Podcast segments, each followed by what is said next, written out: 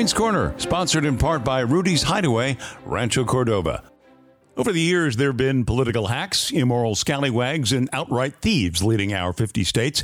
And outside of waiting till they term out, or sadly, political assassination, the way Kentucky Governor Bill Goebel left office in 1900, the only way to end their in office tyranny would be to recall them. But not every state has that procedure on the books, and voters in the 20 that do have found that breaking up is hard to do.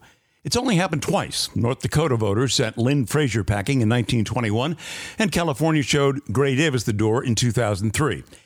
Well, shaky as the national effort may be, the latest polls show it's even money that Gavin Newsom's first agenda item on September 15th could be a call to Allied van lines. A simple majority, something north of 50% of those voting yes on the question of removing him from office, and Gavin will go.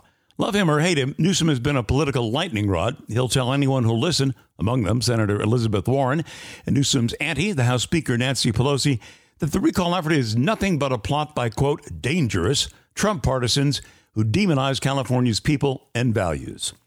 Well, that handful of partisans has convinced at least 2 million of the demonized to sign on to the Get Gavin Out movement. Win or lose, the state will spend $276 million on the recall effort. It is a scandalous amount of money. Or is it? California cons pummeled the EDD out of a billion dollars or more in benefits under Gavin's watch.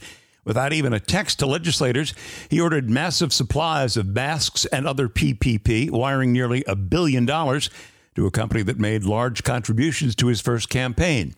And he cut $150 million for firefighting protection while allowing early parole to many of the inmates who otherwise would be on the fire lines this summer. Losing Newsom falls under the heading of addition by subtraction. The recall is a two part ballot deal. Part one should the governor stay or go? Simple as that. If the yeas have it, Gavin's gone, and we move on to question two. If the nays prevail, Newsom's our alleged leader at least through 2022. Should the recall prevail, it gets interesting. Voters will be charged with voting for one of 46 candidates. Some have political experience, most don't. One of the most experienced, ex Congressman Doug Ose, left the race after suffering a heart attack. The gubernatorial wannabes include several ex politicians, one woman who used to be a man, a bunch of people who few voters have ever heard of, some who've declined to supply their views on any issue, and in some cases failed to provide a photo or party affiliation for the voter guide. That would be Larry Elder, a conservative talk show host who's making California's political and media regulars anywhere from scared to outraged. Elder's using what I'll call the prevent offense. He's sitting on his lead, knowing a little as 10% of the vote will be enough to make him Governor Elder. After a couple of brief meetings with the editorial boards of the state's major urban newspapers earlier this summer, Larry has put the lid on it, no longer taking questions from reporters and refusing to participate in any of four sanctioned debates that drew some of his opponents. He's refused to turn over his tax returns and, without giving a number, states that his income derives from his own company, Lawrence A. Elder and Associates, which could be a clearinghouse for his Salem radio salary, commercial endorsements, speaking fees, and who knows what else. Well, his CPA, but he's not talking. Tipped by one opponent last week that there may be more than one skeleton hanging in the Elder closet, I did a little digging. Conclusion Larry is playing rope a dope. Several publications list Elder's net worth at $16 million, but I can't find any supporting documents. Another publication claims Elder has only been married once, back in 2014, to a conservative commentator named Alexandra Datig, who also lobbies for the cannabis industry. The Swiss born Datig, I found out, was also a high priced hooker who helped convict her ex employer, one Heidi Fleiss. This week, she denied ever marrying Elder, claiming she broke off the engagement in 2015, alleging that he was a heavy consumer of cannabis who once pulled a gun on her.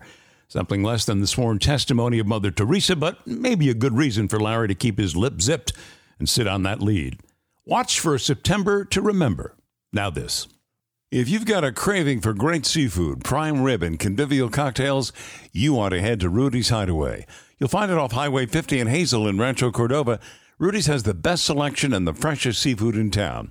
Whole lobster, lobster tail, jumbo shrimp and crab, and for meat lovers, Rudy's has you covered with delicious slow roasted prime rib. And to accompany your feast, a great selection of California wines, craft beers, and cocktails. Want to bring Rudy's fine seafood to your home or business? Ask about Rudy's on Wheels, our food truck that can make your next party or event, well, off the hook. And Rudy's is your one stop for catering, a large or small crab feed.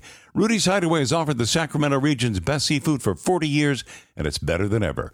Rudy's Hideaway Lobster House and Bar, 916 351 0606, 916 351 0606. Thanks for listening to Crane's Corner News and Comment. If you like our short messages, You'll love our full length podcast, so be sure to subscribe, like, and give us a positive review. And thanks again for listening to Crane's Corner. I'm Ed Crane.